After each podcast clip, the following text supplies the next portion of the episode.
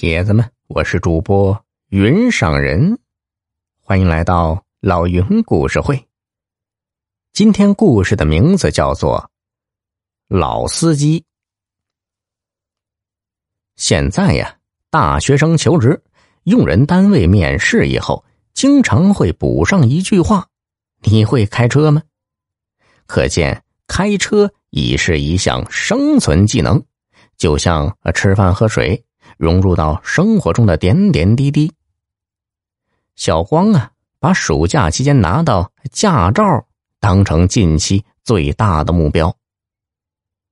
小光去驾校报名那天，刚好遇到一个男人也在那里报名，四十多岁，名叫牛德华。啊，牛德华呀，不是刘德华。他和小光啊。被分在驾校教练贺师傅的名下。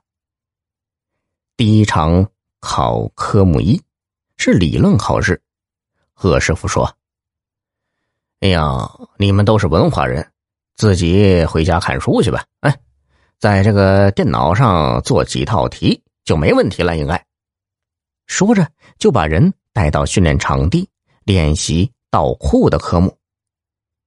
小光早就听说。驾校人多，只要和师傅搞好关系，就可以多学几把。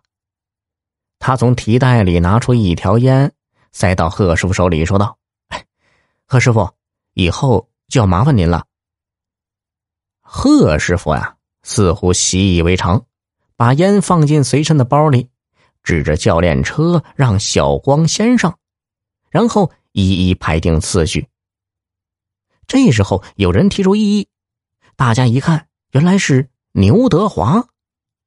牛德华说：“这根据交通安全法实施条例，要等到科目一成绩过关，取得学员证，才能上车学习呢。”贺师傅说：“我开了二十年车，还轮到你教训我了啊？哎呀，这还不是想让你们早点拿到驾驶证吗？”你要是怕呀，就回家背书去，等过了科目一再上车吧。说完就取消了试车。小光正准备上车摸一把，眼见被牛德华给破坏了，不由得对牛德华有些怨言，心道：“哼，都怪你冲老大，这一下大家都没得玩了。”考科目一，小光不敢怠慢，他从小到大。除了自行车，连摩托车也没有骑过，对交通法规的认识也只停留在红灯停、绿灯行、过马路要走横道线上。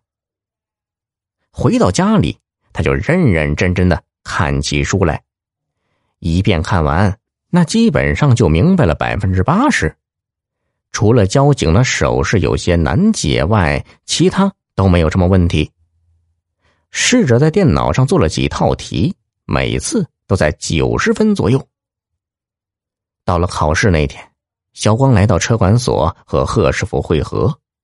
在考场等候时，小光看见牛德华还在一丝不苟的看书，头上冒着汗，嘴里呀喃喃自语。小光读高中时也见过有个特别笨的同学，一背书头上就流汗。看样子，牛德华也是这种人呗。进了考场，小光不到二十分钟就把题目答完了，只是在交警的几个手势上有些模糊。果不其然，他得了九十五分。不到半小时，又有几个人出来了，也得到九十分以上。最后只剩下牛德华。一直到四十五分钟，他才走出考场。贺师傅故意问牛德华：“考了多少啊？七十分应该有吧？”牛德华淡淡的说：“啊，过了，过了。”贺师傅一把扯过牛德华的成绩单，看了后有些目瞪口呆。牛德华竟然考了满分，一百分。小光不由得对牛德华另眼相看，这个牛德华可是真不简单呢。所谓“人不可貌相，海水不可斗量”。考过科目一就该上车练习了。小光上车后有些兴奋，但随后就被复杂的操作搞懵了。不是将油门和刹车踩错，就是松了离合，让车熄了火。有一次，小光挂错了档，贺师傅竟然一巴掌敲在他的手上。下了车，小光捂着手在一旁生闷气。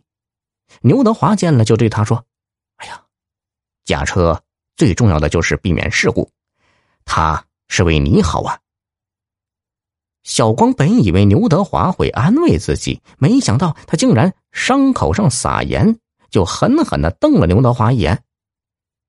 不过，有一点，小光还是蛮佩服牛德华的。学过车的都知道，倒车入库是一个让人头疼的项目。练习时，贺师傅让牛德华第一个上，大家都猜得出，贺师傅啊是准备给他难堪。不料。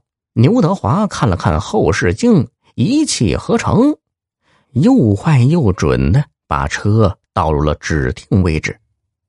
贺师傅张着嘴，一句话也说不出来。小光心里想到：听说这个世界上有些人有专门才能，这牛德华科目一能考一百分，上车便能熟练的掌握技术，可能。他就是这种人吧。